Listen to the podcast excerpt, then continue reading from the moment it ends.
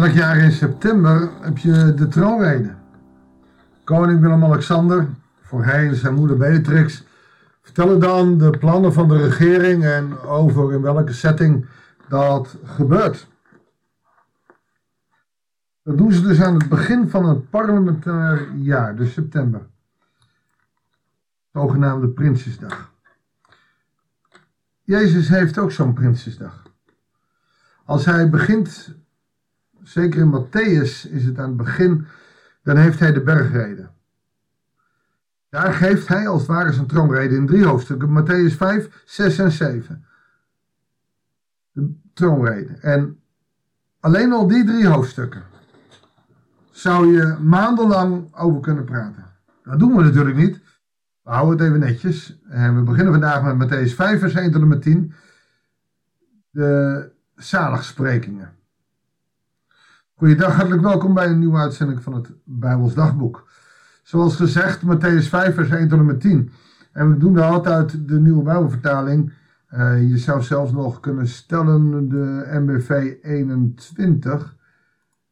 Uh, pak ik erbij, maar daar zal niet veel uh, verschillen zitten met de MBV. En ik ga meteen zeggen dat ik eigenlijk liever uh, de MBG-vertaling die we hiervoor hadden, hadden, omdat daar stond zalig. En die leg ik er even naast. Zalig is een woord wat uit de Bijbelvertaling is omdat wij het niet meer zouden kunnen gebruiken of dat het niet meer in ons vocabulaire past. Toch moet je eens in een restaurant gaan zitten hoe mensen heerlijk hebben gegeten. Oh, het was zalig. Zalig is en kan je inderdaad wel vertalen met gelukkig. Alleen gelukkig moet je weer uitleggen. Heel veel mensen worden gelukkig als ze 10.000 euro winnen.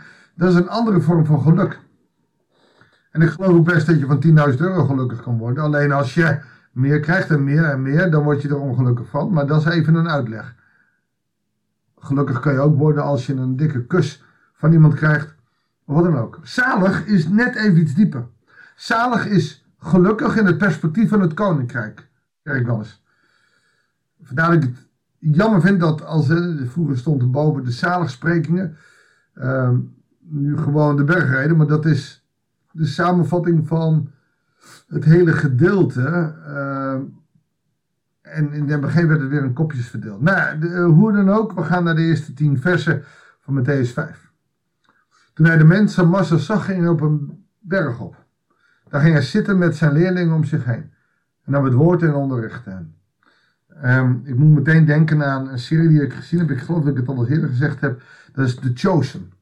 The Chosen kan je downloaden op je telefoon of tablet. Je kan het ook online op de computer kijken.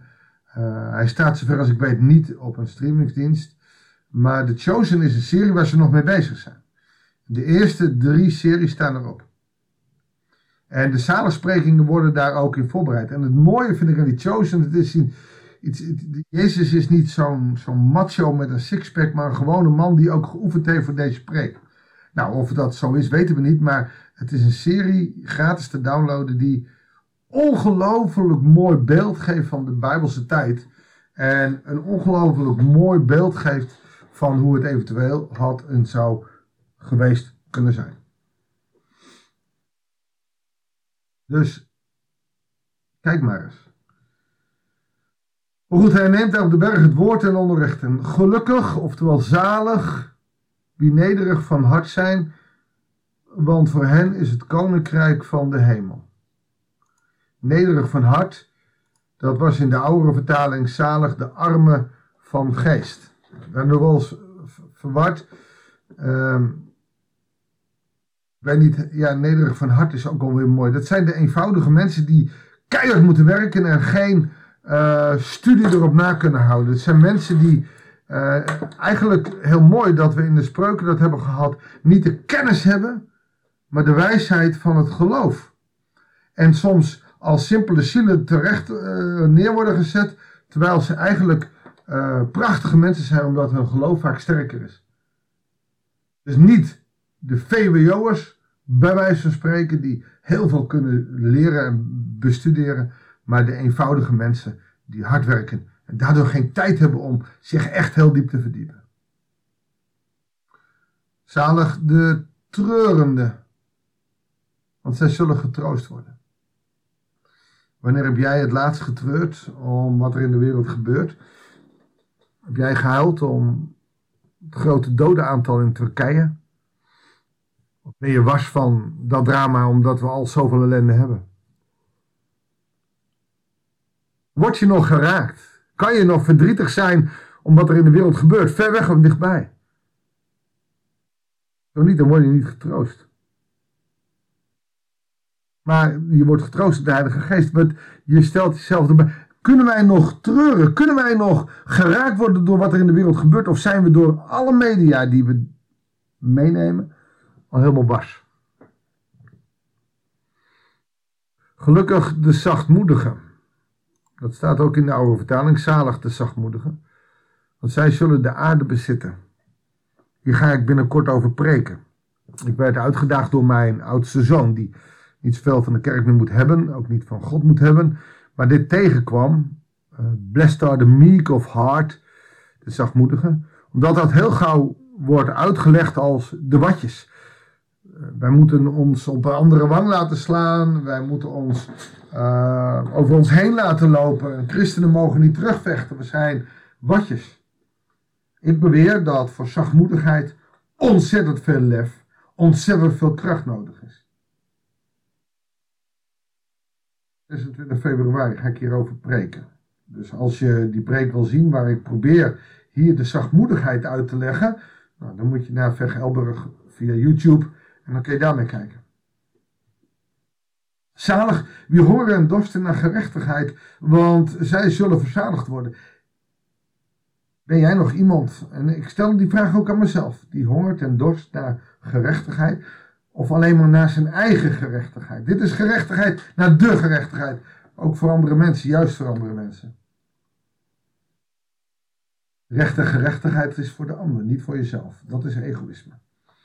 Hoewel natuurlijk bij gerechtigheid jezelf ook wel hoort, maar gerechtigheid voor de ander, voor de mensen die minder bedeeld zijn, de mensen die het moeilijk hebben. Honger en dorst jij daarna? Gelukkig de barmhartigen. Zij die barmhartigheid doen aan andere mensen. Zij die een stapje extra lopen. Eigenlijk is daar ook heel veel lef voor nodig. En als je dat doet, dan zul je ook barmhartigheid ontvangen. Van God en van de mensen om je heen. Gelukkig wie zuiver van hart zijn. Zalig de zuiveren van hart. De van hart. Ben jij rein van hart? Of ben jij rein van schijn? En wat bedoel ik daarmee? Ik kan wel zeggen, ja, mijn hart is zuiver hoor. Maar ondertussen is mijn ego belangrijker dan de Bijbelse boodschap. Gaat alles om mijzelf en wil ik dat alles gaat zoals ik het wil. Dat is rein van.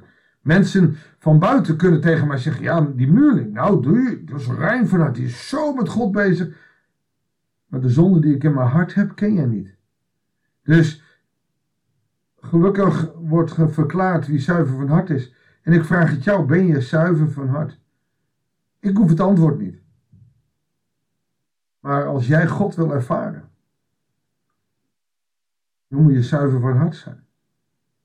Deze week heb ik catechisatie en daar is een vraag over. En in de voorbereiding zie ik nu meteen dat ik dit moet hebben. Gelukkig de vredestichters, want ze zullen kinderen van God genoemd worden. Ben jij een vredestichter? Ja, natuurlijk. Je wil geen oorlog. Je zit niet in oorlog. Je hebt geen ruzie met anderen. Maar bijvoorbeeld binnen je relatie. Wil je dan altijd gelijk hebben? Of ben jij een vredestichter? Doe je er alles voor om in vrede te leven met je partner, met je gezin, met je baas, met je personeel, met je buren? Doe je er alles voor om echt in vrede te leven? Dan ben je een vredestichter. Ik weet niet hoe het met jou zit. Ik durf er niet altijd ja op te zeggen. En je ziet dat die troonrede meteen al eigenlijk heel confronterend begint. Zalig of gelukkig, die vanwege gerechtigheid vervolgd worden, want voor hen is het koninkrijk van de hemel. Maar wij worden hier helemaal niet vervolgd. Wij hebben hier helemaal geen last van vervolging. Ja, we worden dus uitgelachen. Zou dit dan ook voor ons stellen? Misschien komt dat nog eens. En hoe erg vinden we het dan? Ziet dat dit een spiegel is voor de ziel. Wie ben je eigenlijk? En wie ben je in God? Nou, dan kan je de zaligspreking al nemen. Daar kun je uren over debatteren. Wie ben jij? Heb je het lef om zachtmoedig te zijn? Heb je nog het lef om te treuren wat er in de wereld gebeurt? Honger en dorst jij naar gerechtigheid? Nou, noem maar op, zo gaan we ze zo niet weer allemaal langs. Maar ontzettend mooi die zaligsprekingen. Lees eens voor jezelf en, en laat ze spiegelen in je leven. En, en stel het in plaats van dat het voor anderen is, als vraag aan jezelf. Ik denk dat je dan heel ver komt. Zullen we ervoor bidden, Heere God. Deze woorden die u daar uitsprak aan het begin van de bergreden spiegelt u enorm hard. Het doet gewoon zeer als we in die spiegel kijken van Matthäus 5. Vader, wilt u ons hart aankijken? Of ons hart gericht is op u? En wilt u ons leiding geven of, of wij echt nederig van hart zijn? Nog treuren om de ellende in deze wereld, zachtmoedig durven zijn, honger en dorsten naar gerechtigheid. Barmhartigheid doen aan anderen. En of wij echt zuiver van hart zijn, Heer. Wij worden niet vervolgd, maar we willen vredestichters zijn. Vrede voor onszelf, shalom voor onszelf, maar ook voor de mensen naast ons en verder weg. Uw shalom moet belangrijk zijn in ons leven. Geef ons dat door de kracht van uw geest. Dat bidden wij u in Jezus' naam. Amen. Dankjewel voor het luisteren. Ik vind het een prachtig gedeelte. Ik weet niet hoe het voor jou is. Misschien nu al niet, omdat het zo hard spiegelt. Ik zou zeggen, lees het nog eens door en kijk wat het jou brengt. Ik wens je God zegen. Heel graag tot de volgende uitzending van het Bijbels Dagboek.